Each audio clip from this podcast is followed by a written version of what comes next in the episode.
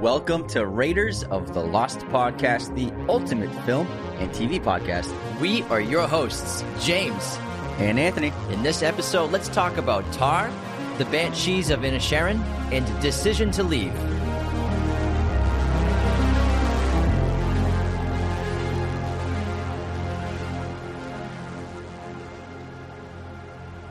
Hello, movie friends. Welcome back to the show. Independent cinema is hitting theaters real hard. It's Oscar season. It's booming, baby. It's booming, and we're getting a lot of great artistic films coming out this month, and especially in November and December. This is my favorite time of the year as a film goer because we're just going to get an onslaught of great independent films and you know Oscar bait movies, but most of them are actually excellent. And these three in particular, Tar, Banshees of Inisherin, and Decision to Leave are three of my favorites so far this year. They were all high on my list of expectations. I also had films earlier this year that were high on my list, like Amsterdam. I had huge expectations for and high hopes for, and I ended up not liking that movie very much at all. So things don't always work out with like how you hype it up. But these three films I walked in knowing very little about any of them except for Banshees. I didn't watch the trailers for Tar. I didn't watch the trailers for Decision to Leave. So I was able to go into those films completely without having any idea what to expect. I saw Banshees trailers in the theaters, but seeing Tar and Decision to Leave without having any idea of what the story was, what scenes or camera work or the acting was like, was really an incredible experience because the films blew me away. Yeah, these were three of my top 10 in the year. Three filmmakers that it's kind of a no brainer to go see in the theaters, especially with Park Chan Wook and Decision to Leave and Martin McDonagh and The Banshees of Inisherin. Tar, Todd Fields hadn't made a movie in a while, but obviously Cate Blanchett is probably the best actor alive. Can we just say all hail Queen? Oh Kate, my goodness, what a performance! So all three of these movies so original, so well written, so well directed. Uh, I've we both have seen all three of these movies in the last two weeks, and it's been a great month of watching movies. In addition, obviously big blockbusters, but we've had such great art and they had limited releases at first, but now they're starting to get widespread release. They're all pretty successful generally. So, Decision to Leave is the highest at an $18 million box office. The Banshees of Inisherin is around $6 million global box office, and Tar is around 3 million. This is when we record this on November 3rd. So, it's all probably gone up a little bit since then. So, now is the time to support independent film, these small budget movies that, you know, we need art like this in in Hollywood, in movie theaters for people to go see. And all three of these movies were exceptional. And I mean, we have great performances from Cate Blanchett. Might be the performance of the year in Tar as Lydia Tar. What an exceptional powerhouse role for this character of this character Lydia Tar by Cate Blanchett. I was just blown away and then, not to mention the Banshees of Inisherin, we have Martin McDonagh reuniting with uh,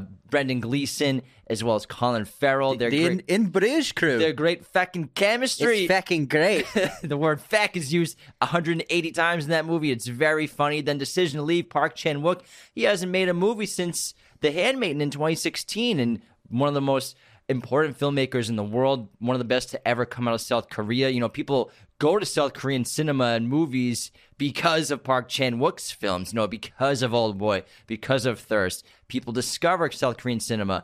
And I think now the world's kind of having a microscope over there in terms of their film and their art, because especially with him and Bong Joon Ho's recent success at the Oscars with Parasite. So now the world's getting their they're getting it's so hot right now so it's so, Korea, so hot k dramas are so hot right now yeah all three of these movies they're really important and probably three of the best movies of the year if all three of these aren't nominated for best picture and best screenplay as well as several award nominations for actors and actresses production design cinematography i will not be tuning into the oscars i'm not gonna lie uh, but these are uh, three amazing filmmakers and three amazing films and I do think that Cate Blanchett gave the performance of the year, and in her career, it's the best one I've seen she's done all, all of her life, and it, that's really saying something for someone who already has two Oscars. It's absurd.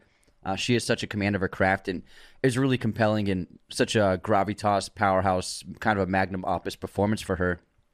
And I was just absolutely blown away. If I'm gonna, then the, since I've seen Tar, I saw Tar first out of these three, and I saw it like two weeks ago and still to this like right now i'm thinking like of the year i think tar is the best film top gun maverick obviously is my favorite i think every i think the whole the whole fan base knows that tom probably knows it yeah now. tom knows it by now but if i was gonna say what's the best movie this year I would say Tar really is. I think it's probably top five for me too. I gotta like spend time redoing my list because so many great movies came out the first half of the year, and now we're getting this onslaught of great artistic film that's a little different than what we were getting with the North. Well, Northman's are very artistic, but I mean the Batman and Top Gun movies that came out already. every, that we really- everything is very artistic. yeah, everything everywhere all at once. But you know, now we have these other Oscar contenders, and it's it, this is going to be a great year for retooling your top ten list, top five lists. And if you haven't seen these movies, um, and if they're not near you in any theaters, they are expanding week by week.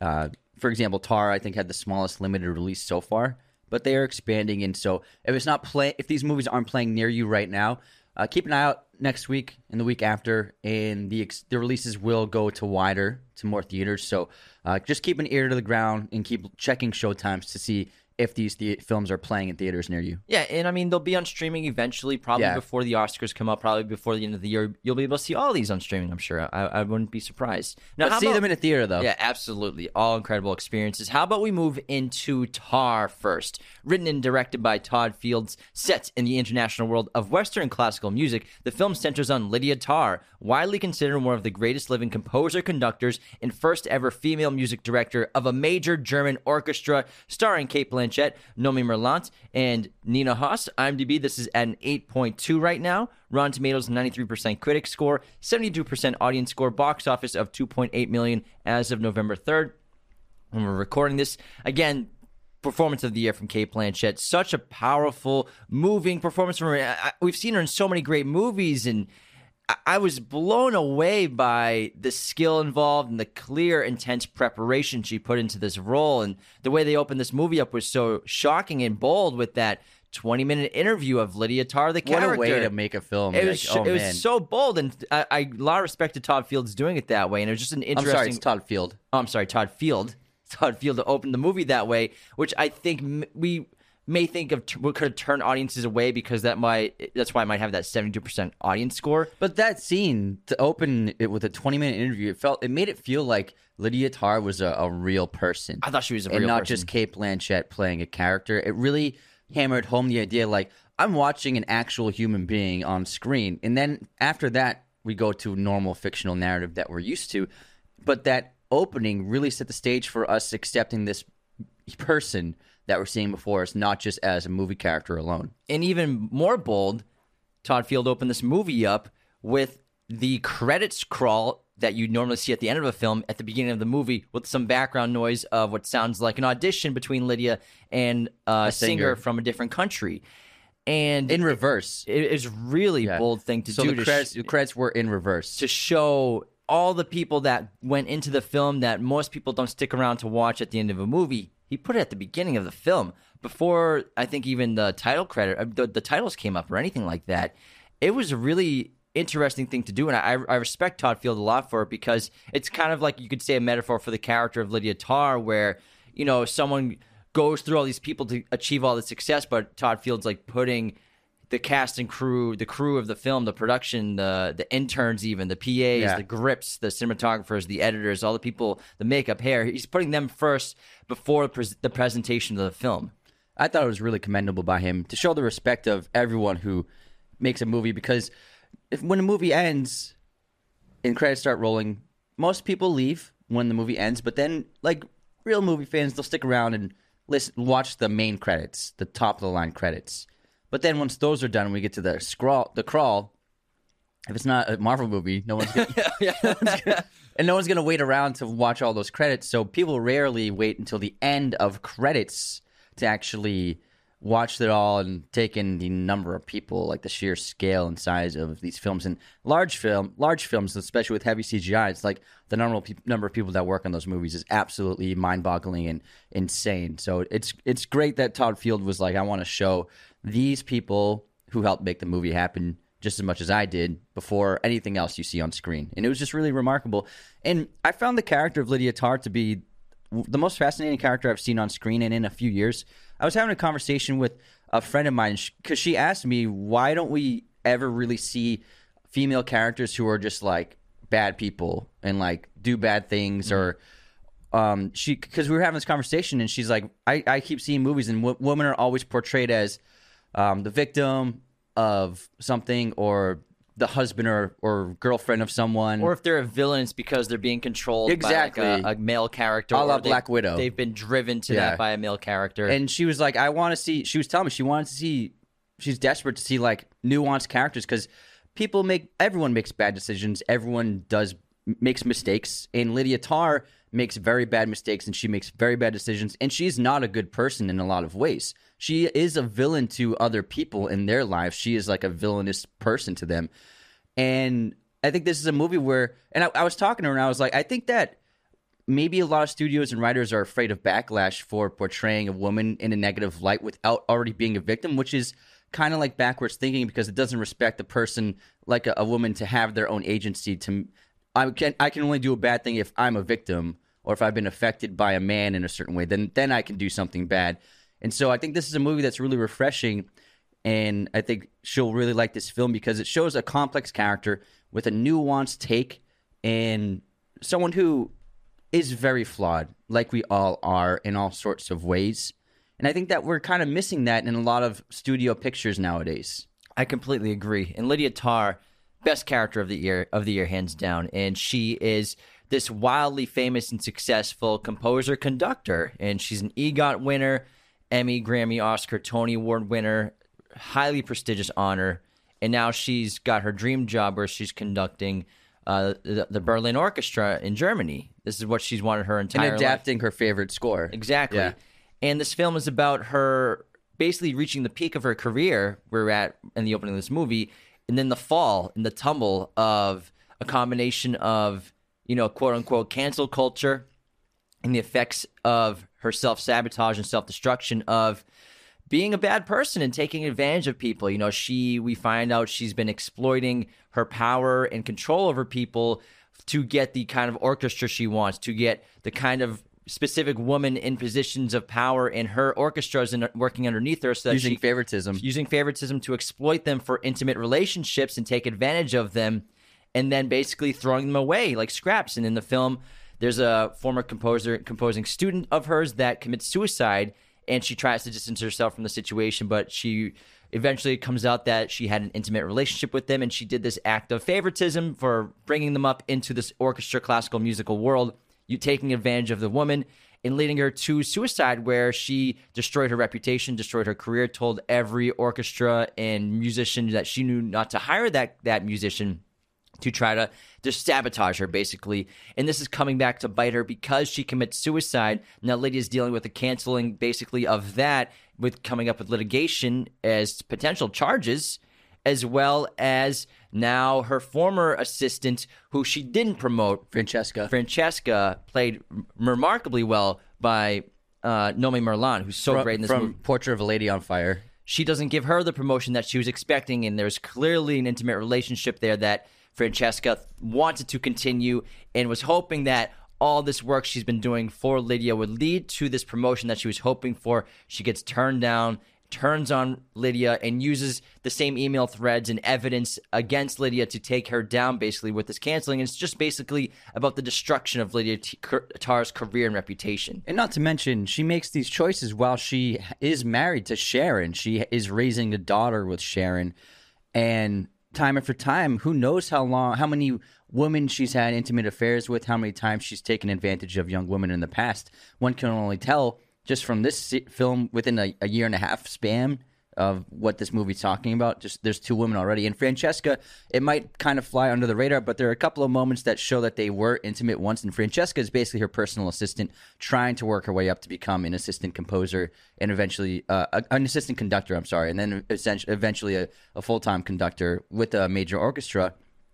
But you can see there's a couple of instances where Francesca and her show subtle hints of their intimate relations, like in the car when they're just going over phone calls and emails, and then um, Francesca rubs Lydia's hand. That's a very intimate thing to do. You wouldn't do that with your boss. You wouldn't, you wouldn't rub their hand. And then also there's a scene where Lydia's trying to come up with uh, a new interpretation of a, of a piece in the hotel room. And Francesca asks, do, do you want me to stay? Can I get you anything else? And then Lydia says, no, I'm good.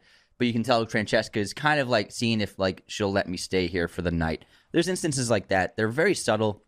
and also the way that Lydia um, is kind of courting Olga, the new celloist that she hired. First of all, she only hired Olga because she saw her in the bathroom, was instantly attracted to her, and then during the blind auditions for the new celloist, she saw she recognized Olga's same boots from underneath the boards which hide the, the musicians who are auditioning and that's why she hired her for the orchestra because she initially crossed out that name and then she had to erase it with her pencil. Once she saw, oh, that's that girl, I can see her boots. I want her in my orchestra because I'm going to basically try to begin in, in, in like a courtship with her, use my power, use my respect to like overwhelm this girl with like prestige and and favors and favoritism and then she eventually even like changes the the direction of the of the performance to make a pairing piece. She chooses a, a certain celloist solo, a, a certain cello soloist uh, composition to use as the parent, the companion piece for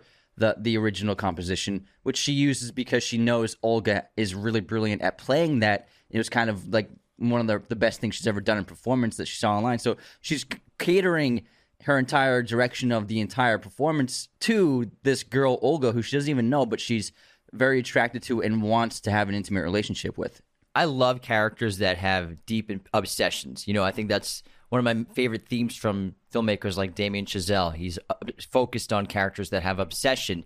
Lydia Tár has an intense obsession with becoming not only the greatest conductor and composer in the world, but also basically becoming Mahler, her favorite composer of all time. And yeah. she's even trying to replicate his portrait for his albums with her portrait for her albums, trying to get the same lighting, the same outfits. And she's the, she, the film constantly references Mahler because she's looked up to him and he's a hero of hers. And also, this film deals a lot with identity, where we find out towards the end of the film during her canceling when she's trying to hide out that Lydia Tár has basically created this version of herself that she wants to present to the world. She's changed her voice, she's changed her appearance. She's clearly trying to hide the fact and destroy the fact of her roots. And she goes to her childhood home, which sounds like in the middle of nowhere in a, in a, random city. It sounds like was it Philadelphia or something. Her brother seems like a stranger to her. He's got this city accent that clearly she probably had as her kid, and we're going through her trophy room and everything, and she's crying at the VHS of Mahler. I, I think it was Mahler during one of his conducting courses or performances, as well as you know we realize that she's not really this incredibly. She didn't grow up as this incredibly high sounding articulate person. She created that for herself and this film is basically about that identity and, and how people do create their identities and also how people's identities affect what they want to learn and be inspired by. And there's a really important scene in this film early on, great long take, where she's guest teaching at Juilliard and she gets into an argument with a student who is a person of color and she asks that person about Bach and how does Bach make them feel, and they tell Lydia that they don't like Bach, they don't want to listen to Bach or be inspired by Bach because he was a cis white male, and since that person doesn't identify as the same thing, plus questionable morals, we have this great conversation of, you know, can you separate the art from the artist as well as having accountability for people in the past in art, and should we just dis- dismiss any art form that was any art that was created by somebody with a questionable past that did questionable things, did have unsavory beliefs or morals compared to today's standard versus 200 years ago. Should we just eliminate them from artistic history, or can we learn from them? Can we still be inspired by them, despite the fact you don't agree with the way they lived their lives at the time? And so I think it's a really important conversation to have where there's got to be some sort of balance between art and artists, separating them from the two, as well as having accountability for the past. Yeah, I think it's a topic that a lot of writers and especially filmmakers are afraid to broach or even have a conversation about. It seems like people are one one sided either way, but I don't think anything is one sided either way. And I think that everything is complex and difficult, but has needs to be talked about.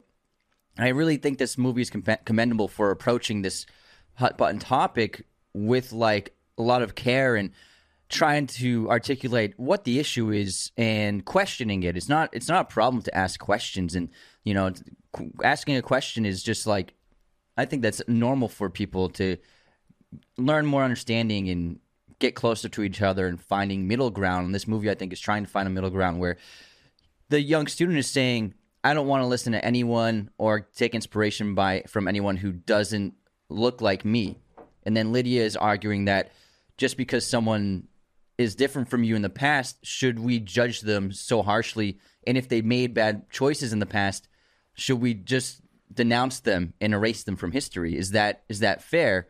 And also, if you're going to look through at these people who aren't even here anymore, if you're going to look at them with a microscope, then you better be ready to have a microscope looked on you in that same regard.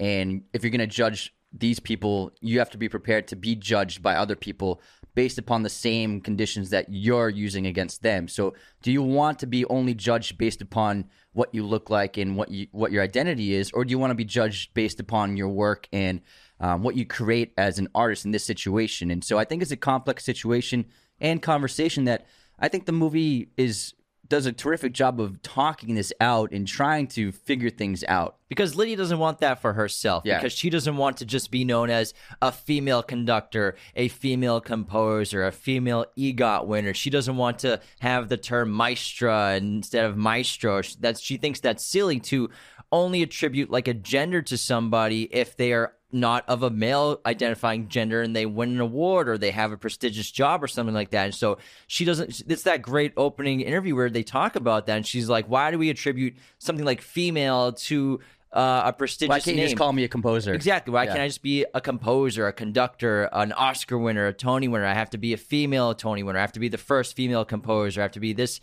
And then they, the great conversation starter about how it seems like there's sort of this uh, a, for, a forgetfulness of female contribution in the past to the arts for the last several decades. Of course, the majority of civilization, women have not been able to contribute to art and to the to the world. They were, you know, stuck below the ceiling.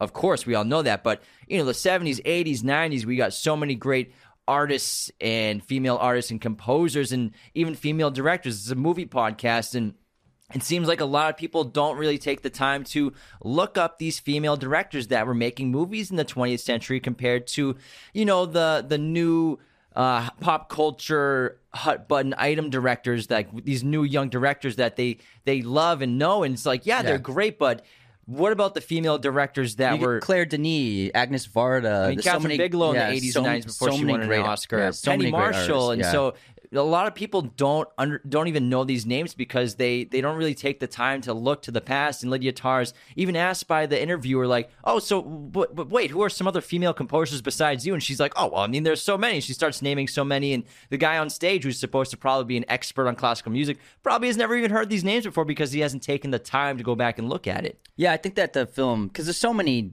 conversations in this film, so many themes, and that's a great conversation they have because she's like, I wouldn't be here if it wasn't for all of these women who paved the way for me. And I think that um, what's that? What's that term for like just like recency bias? Yes, I think yeah. there's a recency bias in all forms of art where we're kind of just like obviously celebrating women who are contributing right now, but in a lot of ways not even thinking about oh who were the women who contributed in the past, and obviously way more men contributed than women, and it was so difficult for women to even contribute to the arts in every regard. But that doesn't mean that we have to not even look into the past and try and find those great artists who did make beautiful films and music or art or writing because they're there. But i feel like i mean i think this is, movie is hitting the hitting it right in the head where it's like we're not a lot of people don't even want to look into the past for that even though it's there which is kind of sad It's kind of like a pop culture thing, or so, it might be a social media thing related to it too. I mean, we all love Greta Gerwig, Reed Morano, but you know these directors from the past that no one really talks about today in like pop culture. Well, it's like more like in social media, movie culture, YouTube culture, Yeah. TikTok, Twitter, movie culture. They're never brought up, which is a sad, sad thing because we've been watching their movies for years, and they probably many people have probably seen their movies and don't realize that they were directed by a movie, a like, woman like Jane, like. Jane Campion, she just won the Oscar, but she's been making movies since the early '90s. and Exactly. She, I mean, she's an amazing director. And you know, could you you could argue that some of the canceling of Lydia Tár is unfair in this movie, where obviously we have like the doctored video that's been chopped up and edited in specific ways to make it seem more of an attack by her on the student than it really was, and so we have that situation where when we get stuff put online, we don't know the full truth, and we don't. A lot of people don't understand that things can be edited to sound even more unsavory than when they came out originally from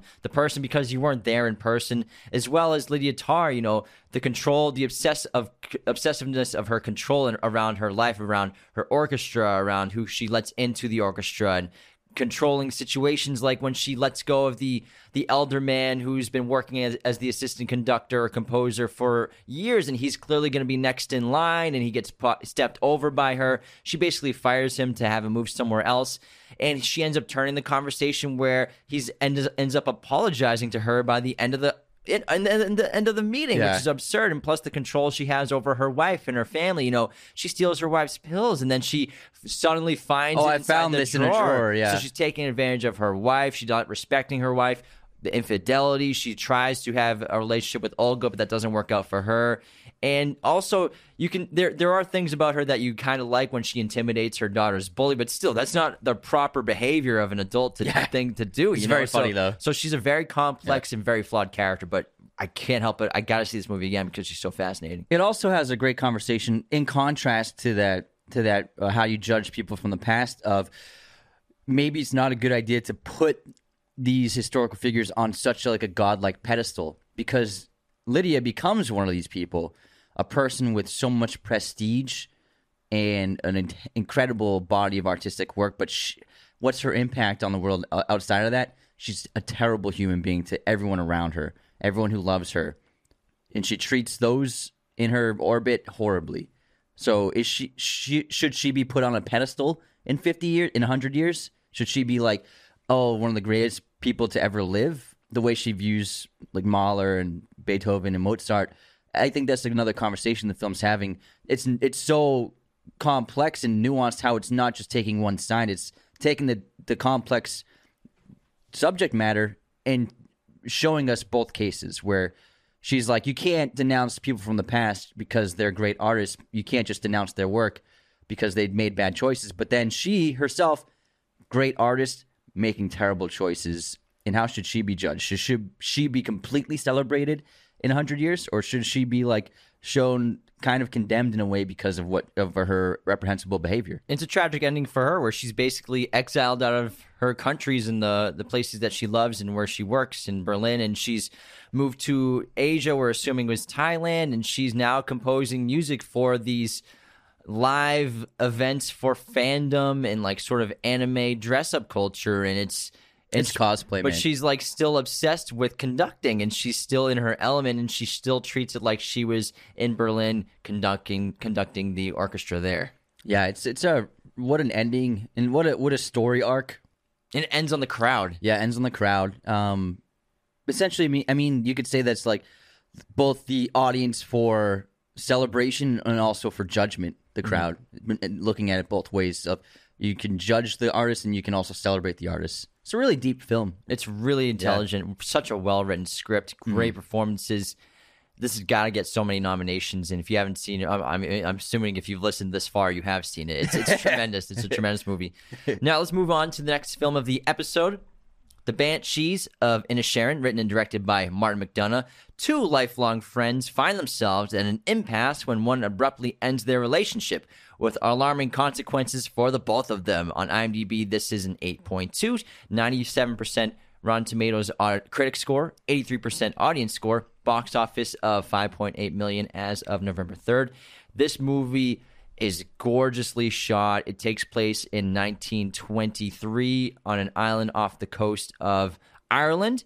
It is a very small town, which you know motivates the characters in their actions and personalities. It is hilarious, so well made, so well acted by Colin Farrell, Brendan Gleeson, as well as the character of uh, Pádraic's sister, Kerry Siobhan- Condon. Kerry Condon as Siobhan, and then Par- and Barry Keoghan as It's Dominic Keegan. so I know there's a lot of debate on how to pronounce Barry Keegan's last name. And we got a lot of flack, like especially on TikTok, about how we said Bar- Barry Keegan because it's an Irish name. A lot of Irish names are pronounced differently than what they look like. They have odd spellings for Americans. yeah, like Siobhan in this film, it's spelled S I O B H A N. Uh, Poddick is there's a B in there that's silent. Colm is C O L M. We've never seen these letters put together. Yeah, like yeah. So I mean, we're American, even Yeah. though we're a quarter Irish. We don't, we're not great with pronunciations. We're getting there. We're doing our best, but and we we're told by a lot of people that it's pronounced Keown or Keown. However, I watched an interview with Barry Keoghan this morning to correct the pronunciation, and he pronounces it with a G in there. He's on record. G? He's on record saying it's a the soft G, the G, the Keegan. Soft G is just Okay, so the hard G, the key again. I thought J. All right, That's the soft. So he pronounces it with key again. He even says, "I may have been pronouncing it wrong my entire life, but the G is in there." So that's how Barry Keoghan says his name, even though the rest of Ireland might say Keown or Keown. It's Keoghan. it's his- official, folks. It's official. We found the interview. The evidence. Anyways, the the cast is amazing in this film. Martin McDonagh is a terrific writer and director. He's also done three billboards outside Ebbing, Missouri, Seven Psychopaths in Bruges. fucking Bruges. He's a, an, an excellent filmmaker, and he gets great performances out of his cast, and especially Colin Farrell and Brendan Gleeson, who are an amazing pair with their dynamic and their chemistry. And in this film, I mean, I think Colin Farrell really steals the show. He's a wonderful performer, balancing both drama, tragedy, and terrific comedy. Uh, he plays this happy-go-lucky farmer. He he has a couple of animals. He sells milk. Most that's how he makes his ends meet. And he lives with his sister Siobhan.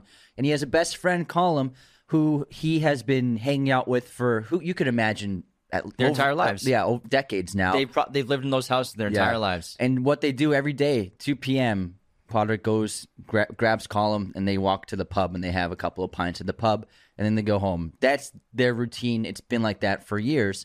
And then suddenly, out of nowhere, Colm just goes to him and says, I don't want to be friends with you anymore. Don't speak to me ever again. Um, this is friendship is over, basically. And then Pádraic can't believe it, and the film takes the course of him trying to deal with that, trying to figure out why this is happening, whereas Colm is going, he's doubling down on what he's on his stance, and he gets to the point where he threatens Pádraic that he'll cut off his own fingers every time Pádraic comes to talk to him, and that's where the story takes off. It's just a brilliant concept. it's a great balance between a, couple motivations of the motivation that Colm has for ending the friendship versus Pádraic's motivation to keep the friendship alive.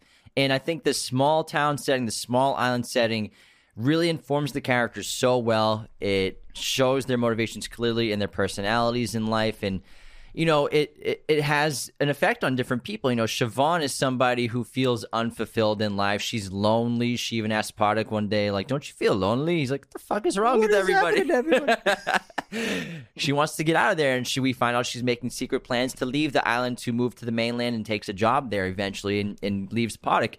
And then Colm's at this point where he's seen his life waste away and he's like i got 12 years left and i have nothing to show for it. And he's a he's an artist. He's a, he plays the fiddle really well and he's he's got a creative mind. Obviously when Pádraic goes inside of his house to call on him he's got all these interesting masks and sculptures that he's created but it seems like he's just been trapped on this island and he can't escape and he's been trying to do something with his life and now he's looking back and he sees that he's wasted his entire life with these pointless, meaningless conversations about with Pádraic because Pádraic, you know, they've been lifelong friends and they just go to the pub. There's nothing else to do besides go to the pub for a couple pints at 2 p.m. And he's wasted his entire life with Pádraic, and he's kind of taking that, it out on Pádraic rather than looking at himself in the mirror. And this wildly unfair thing that he does in terms of basically hitting the block button on Pádraic in real life, which is really unfair to Pádraic because, you know, Colin tells him like I, I'm, I don't want to hurt your feelings. I don't want anything bad to happen to you. He still like cares about him. Like he even helps him up when he gets punched out by the cop and helps him ride his horse, his pony home, so he gets home safely um, when they're not talking.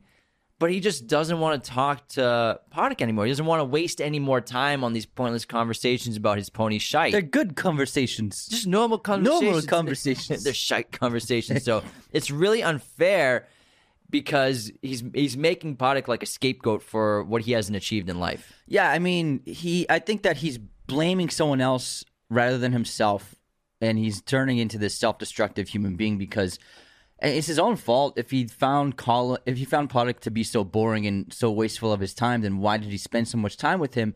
And also, I think that Colin is blinded by his obsession with legacy, where he wants to be remembered for making great music, and he wants to be, he wants to say, he says he wants to have an impact on the world in some way, and he wants people to remember him for what he's done rather than who he is. And then, um, he says like, and he tells Pádraic like nobody remembers people from history. They're not remembered for how nice they were. They're they're remembered for what they created or what uh, their legacy was. Whereas Pádraic is saying he's arguing that it's more important to you know form relationships and to live a good life. And people, it doesn't matter if you're not a famous artist or a composer hundred years from now. What's more important is the impact you had on the people in, in your life and the relationships you gathered and people will remember you for that. Like Pádraic says, I'll, I'll remember my sister forever. I remember my parents. They were they were kind, nice people, and that's actually more important than Mozart's music to someone like him. And that's ultimately what really matters in life. And that's why Pádraic is out of everyone the only character who seems to be happy with his life and seems to be comfortable and content. He doesn't. I think that he doesn't want more. He's that he has enough, and just having a couple of animals and a, a roof over his head and, and a best friend he can talk to and his sister who he lives with, that's enough for him. But the other characters in the in the film, they're unsatisfied, and uh, I think that Pádraic is probably the most commendable for that reason. And the whole plot of this film, we all know if you've seen the trailer, you know he th- Colm threatens to cut off a finger if Pádraic starts to talk to him, and the whole first hour of this movie, you're wondering, is he going to do it? And after he gives him the ultimatum, like, is he really going to cut off a finger? And then he finally does. He uses his shares, he cuts off a finger, he throws it at Pádraic and Siobhan's door to their shock. And then, you know, it, it seems like Colm, like you said, is self sabotaging. And why would you cut off one of your fiddle hands if you're trying to be this great composer and write music and you're you're just limiting yourself and you're handicapping yourself to be able to play the fiddle? Maybe he wants a little pain in his life to be able to be inspired to play the fiddle a little better or to feel real pain to be able to write a great song. Maybe that's his his logic here, but he has to know that Pádraic would still talk to him. He's known him his entire life. He knows that that Pádraic can't shut the hell up. He knows he's gonna fucking come talk to him. What the feck are you doing? And then he threatens him again. He's like, "You talk to me again, I'm gonna cut off all the other four of my fingers." And he does after Pádraic comes talks to him because Pádraic can't help himself. See, he has this new strategy. What if I'm like a tough guy? Yeah. What if, what if I berate him? Because Dominic tells him like, "Yeah, Colm said it's the most interesting you've ever been when you went off on him while you were drunk." He's like, "Maybe I like him again." And then Pádraic like is like, "Yeah, like he has this new mentality, the new me, where I'm gonna be bold. I'm not gonna be such a nice guy anymore." And then Colin cuts off all the rest of his fingers off of his fiddle hand, which is unfortunately he finishes his tune right before.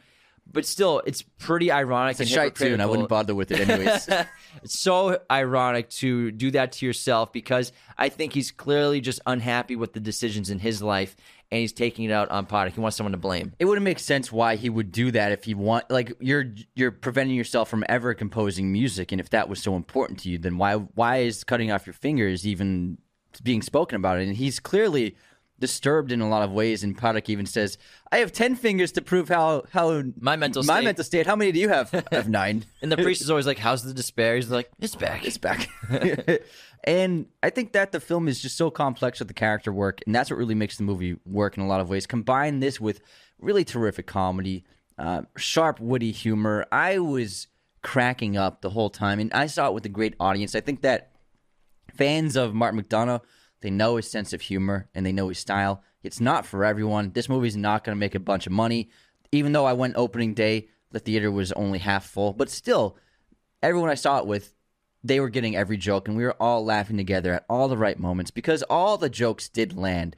And there were moments of this film where I was like cackling right after tearing up. And it, that's also a testament to Colin Farrell's performance of balancing the the tragedy and the comedy of his character because he's like this happy-go-lucky, like the idiot, the dull, the dim. Yeah, he's the always dim. been dull, and it seems like when the movie opens, like nothing could get him down and he's got everything he needs. And, and it opens with this great shot. The first shot of him is he's just smiling, walking through town with a rainbow behind him. It's just it's amazing. This all you need to know. Like I just I started laughing at that shot. I was like, this is perfect.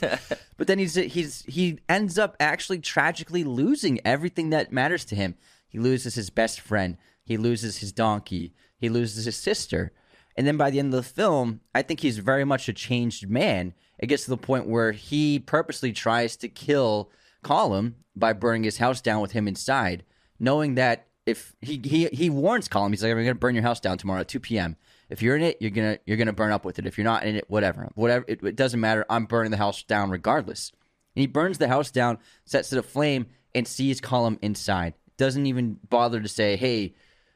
do you really want to do this? Do you really want to die inside of here?" He just walks away with with Colm's dog. So that's something that the first that's the, something that early Pádraic in this film would never conceive of doing, but he was pushed past his limit by this incredibly unfair situation where Colm, I think this film is showcasing that you cannot dictate how other people feel and you cannot dictate how other people live their lives. If you want to stop a relationship and a friendship, so be it. But you cannot say, you cannot be surprised if someone reacts poorly to that. You can't just expect them to act like, oh, there's no problem. My best friend of 30 years doesn't want anything to do with me. That's okay. You have to, like, you have to be able to respect other people's opinions and their feelings in every matter. and there's a lot of complexity to how the donkey dies. You know, I think it's a great blatant metaphor that McDonagh did with the the animals. Obviously, Pádraic is the dim person on the island, the second most dim person after After Dominic. he's a Yeah, but who's like the next dim? Everyone thinks he's dull, and he's got a donkey for a best friend. He's the donkey. He's of one of the nice. You're one of the Yeah. nice ones. He's the donkey, whereas Colm has this dog. People love dogs. All the ladies, they love Colm. They always have. Everyone likes Colm. He's intelligent. He's outgoing. He's fun. And so I think that's a great metaphor. But the complexity for how the donkey dies, it's really, really intense because, like we said, he the donkey chokes on eating Colm's fat sausage fiddle fingers, which is tragic. It's so sad. And then when Pádraic finds the donkey is choked on the fingers, you can only imagine what's going on in his head because not only did the fingers kill the donkey, but the reason why the fingers were cut off is because Pádraic couldn't stop talking to Colm.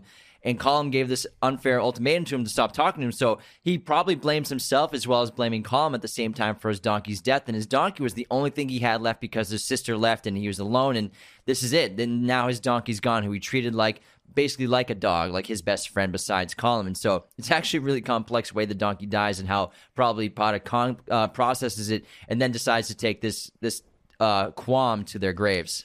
and they have this great final moment on the beach, and uh, ultimately, they're the film's suggesting that this is not going to be over and it's never going to be over. And ultimately, I think it's saying like you can't control someone else and you can't dictate how they live their lives. They have their own agency and their own independence and their own choices. And Colm can't control Pádraic, and he can't tell Pádraic what he can and cannot do. And I think Pádraic he's unwilling to let go of one of the most important aspects of his life, and he's willing to fight for it tooth and nail to the grave. And it's really, really impactful, powerful ending. It's, it's remarkable film. Tremendous movie, such a good script, great performances, wildly funny, beautiful cinematography. I think it's like top three best looking movie of the oh, year. Oh, yeah. it is gorgeous. If it doesn't get nominated for cinematography, again, I will not watch the Oscars. You're gonna watch it, you know it. Before we continue, the best way to support Raiders of the Lost podcast, besides using our coupon codes, is to share us with your movie friends and family members and become a patron at patreon.com slash Raiders of the Lost podcast to get awesome perks like personalized videos, personalized messages, $10, $25, and $100 tier patrons get access to our Discord. We interact with you every day and have watch parties, but it only costs as little as $2 to sign up for Patreon. $25 and $100 tier patrons also get their own custom episode. You pick the topic, we do it for you.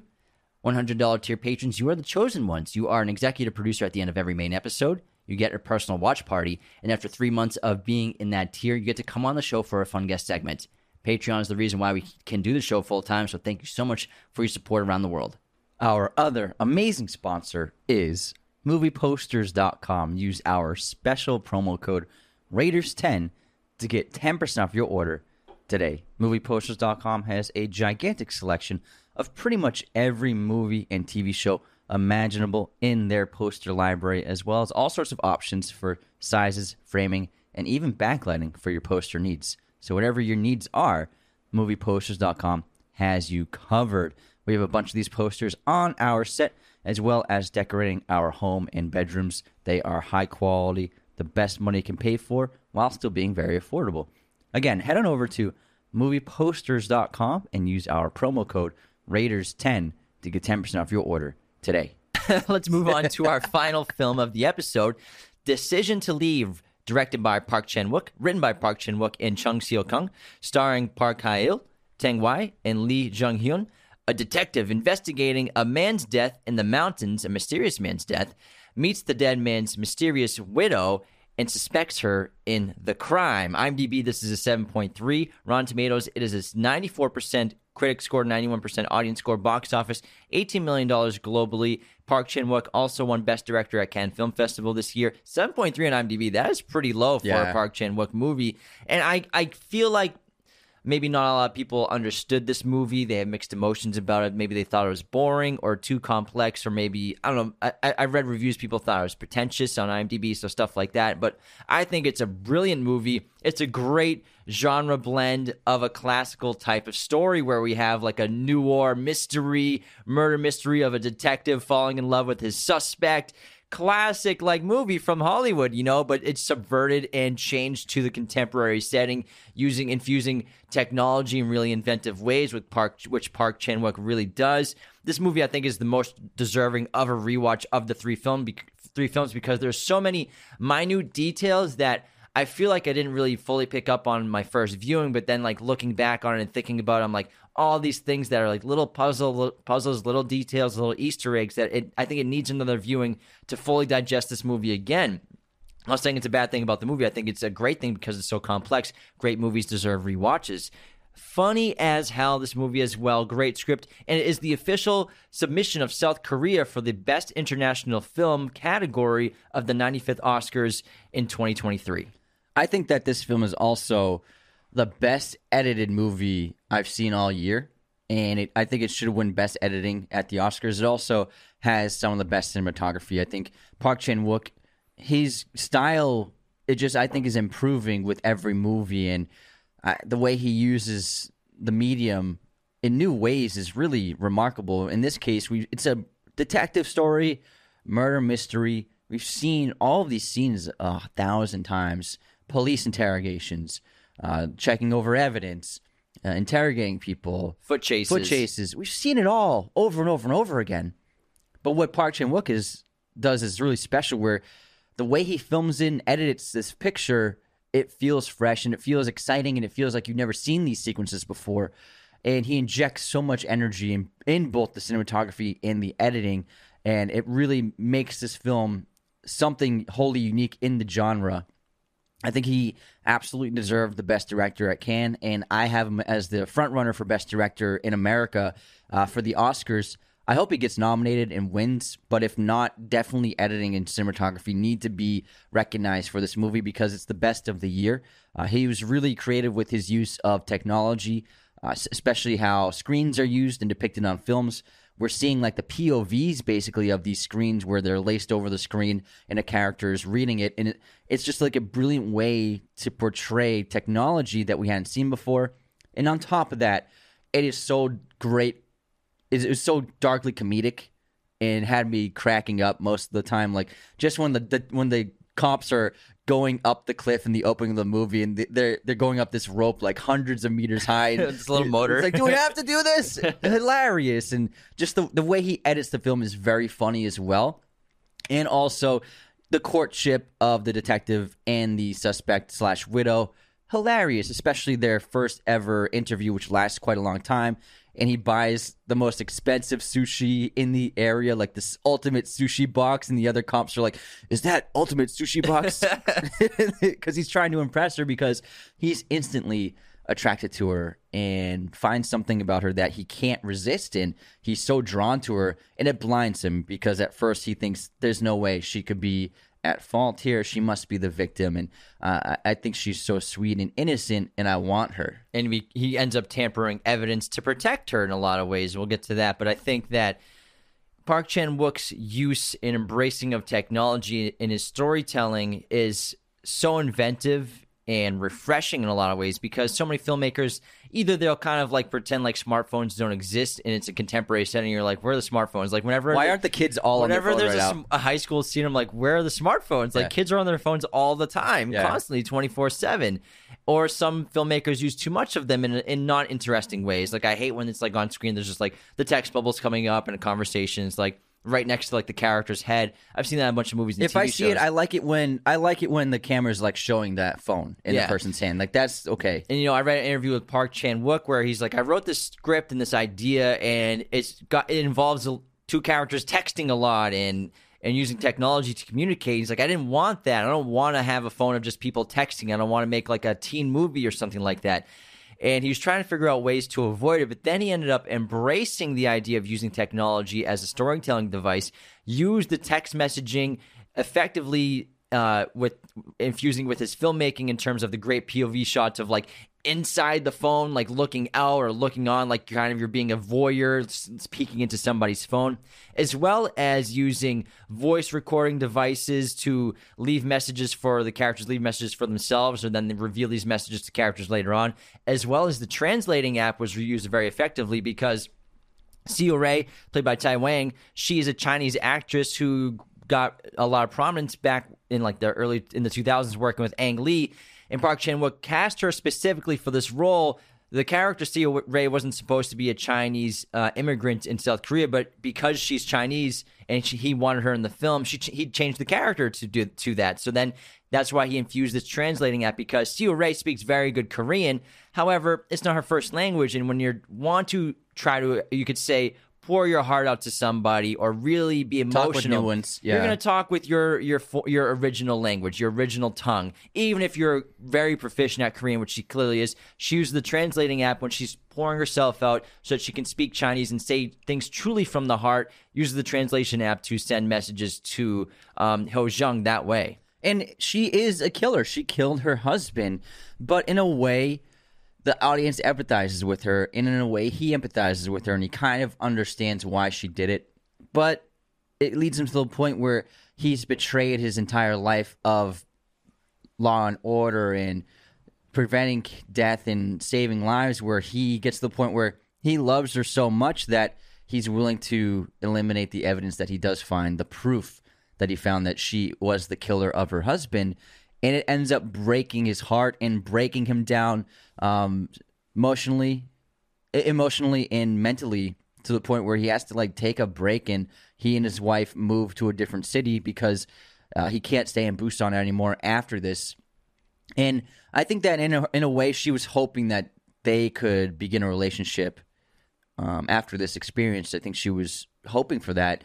And in a way, he wanted that, but he decided to leave. Decision to leave. I think it's the first real decision to leave um, that the movie's referencing, and it's a very tragic story because it's this. It's about basically an impossible love and then an intimacy that will never be and can never be, and the film ends up being this.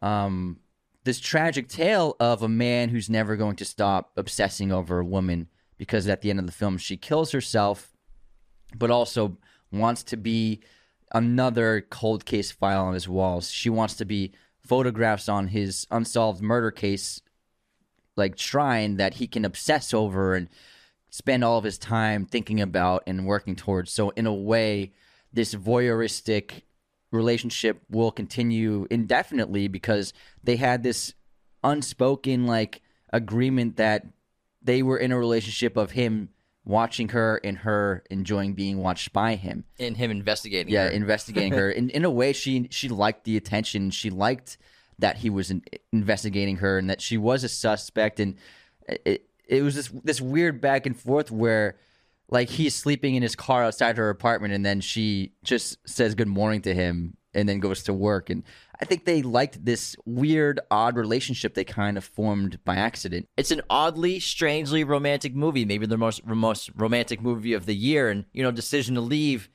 many decisions to leave in this film. You know, that's the title of the movie. Ray making the decision to leave her husband by killing him, which you know we don't condone murder, but it's a movie. It's interesting. and so she makes the decision to kill him to leave that marriage that she's trapped in, that she doesn't want to be in. Also, the making the decision to have the other man in her life killed who's controlling her and bogging her down. And then obviously, uh, dec- deciding to leave her basically in this fake relationship that they've kind of set up in Busan because he's a he's got his weekend wife, which is really unfair to his wife to be in have this infidelity in a lot of ways, this intimate kind of relationship, even connection, though yeah. connection with somebody else, and to play house with her uh, in Busan decides to leave that situation after he figures out that she committed the murder and he destroyed the evidence with her because he's bro- he's a broken man now. That's what he tells her. And you know, she uses she records that and shows it to him late and reveals it to him later on the phone when he's trying to find her at the beach. And the suicide is a decision to leave. That's her decision to leave, and it's a great point of now she'll just be up on his wall so that this odd relationship will always continue. It'll they'll be together forever. This may have been the only way they would be together for her to kill herself so that no one can find out that he tampered with the evidence. And so that like you said, he she'd always be on his wall. in a way, I don't, even though he loves her, I don't think he can feel like he can ever like be with her because he knows she's a murderer, mm-hmm. and he he knows that once again, even though she didn't physically kill her second husband, she caused his death by intentionally setting up a, and manipulating a series of events that would make someone want to kill him, and so she he knows that she's responsible for two deaths. So in a way, I'm not sure he could ever actually be in a normal relationship with her. On top of that, he has this like in the back of his head this fear of her because when they go on that hike and they go to the cliffside and he's looking out on the view and then she's behind him, she approaches him from behind and and for a moment he thinks she's going to push him off the cliff. I like thought she, I thought she was gonna like yeah, like her husband. And then she gets up to him and then hugs him tightly, uh, lovingly. So there's that fear in him that he'll never probably be, ever be rid of that fear. So like even if they were in a relationship, that will always be there. I love there's this motif in the movie of perspectives and how they can change the way you look at something. And uh, they show it really well with production design, with wallpaper that looks like waves to one person or mountains to another person, as well as the dress that she wore when she threw the phone in the ocean. Was it blue? But in different light, looks like it was green. So it's really interesting little motif as a metaphor of like looking at things with different perspectives give you a different light, and everyone sees things differently. And you know they both look at the situation differently. It's not until Jun starts to understand everything and the puzzles that fit that she he basically starts to finally understand Siu Ray in a lot of ways. And I like how they this is kind of a subversion of that classical genre where it's not just about the detective obsessed with the the suspect, the woman. It's it's first his perspective. He's making all the decisions. He's making all the he's pushing the story forward in the first half. Hey Joan, and then Siu Ray, she's making this decisions in the second half of the movie. She's basically in control, and she's the one that's deciding everything. You know, she's the one that follows him to that other city, the Foggy City, and great mystery. I think the the plot of Siu Ray killing her husband was so clever as borderline genius of you know swapping phones with the old lady who thinks every day is tuesday. She so she's covering her tracks and climbs the mountain uh, the the safer routes to push her husband off the cliff. Obviously murder's terrible but i thought it was so clever. Like evil genius level stuff. Like And- Amy from Gone Girl. Level. yeah, it was pretty great. And it has it's it's got a tragic irony, tragic, tragic irony ending where, um, despite his desire to be with her, he'll never stop searching for her, and she kills herself on the shore. Uh, by digging a, a grave for herself where the water's coming in, and then the, as the water and tide comes in, it buries her in wet sand until the grave is completely covered and he's searching for her running along the coastline. Tragically, goes in the wrong direction at first. If he had gone the right way, he could have found the hole. Uh, and then when he finally gets to her spot, he'll, he's literally standing on top of her grave and has no idea. He's just standing on her, looking for her. And then after a few moments, he just continues wandering, search, searching for any sign of her. It was terribly tragic, but also incredible irony for that moment and ending. And I found it to be extremely powerful. And what a, a final shot, too. and I loved uh, Heijun as a character. He's like the super cop. He's like he's obsessed with solving crimes, and he probably has a very high success rate. But he's flawed. You know, he's he doesn't respect his wife. He's just like the weekend husband. That's it. As well as suffers from intense insomnia. He can't sleep. That's why he loves doing stakeouts, and that's why he loves watching people and having this voyeur personality. It's very Hitchcockian in a lot of ways, and and you can assume that probably after the the disappearance of Siu Ray, that he'll probably never sleep again. He'll never stop searching. He never will. It'll never end. It's a great movie. Yeah. So complex. I gotta see it again. One of the most beautiful films of the year in terms of cinematography. It's not pretentious. It's an, it's exceptional. It is so artistic.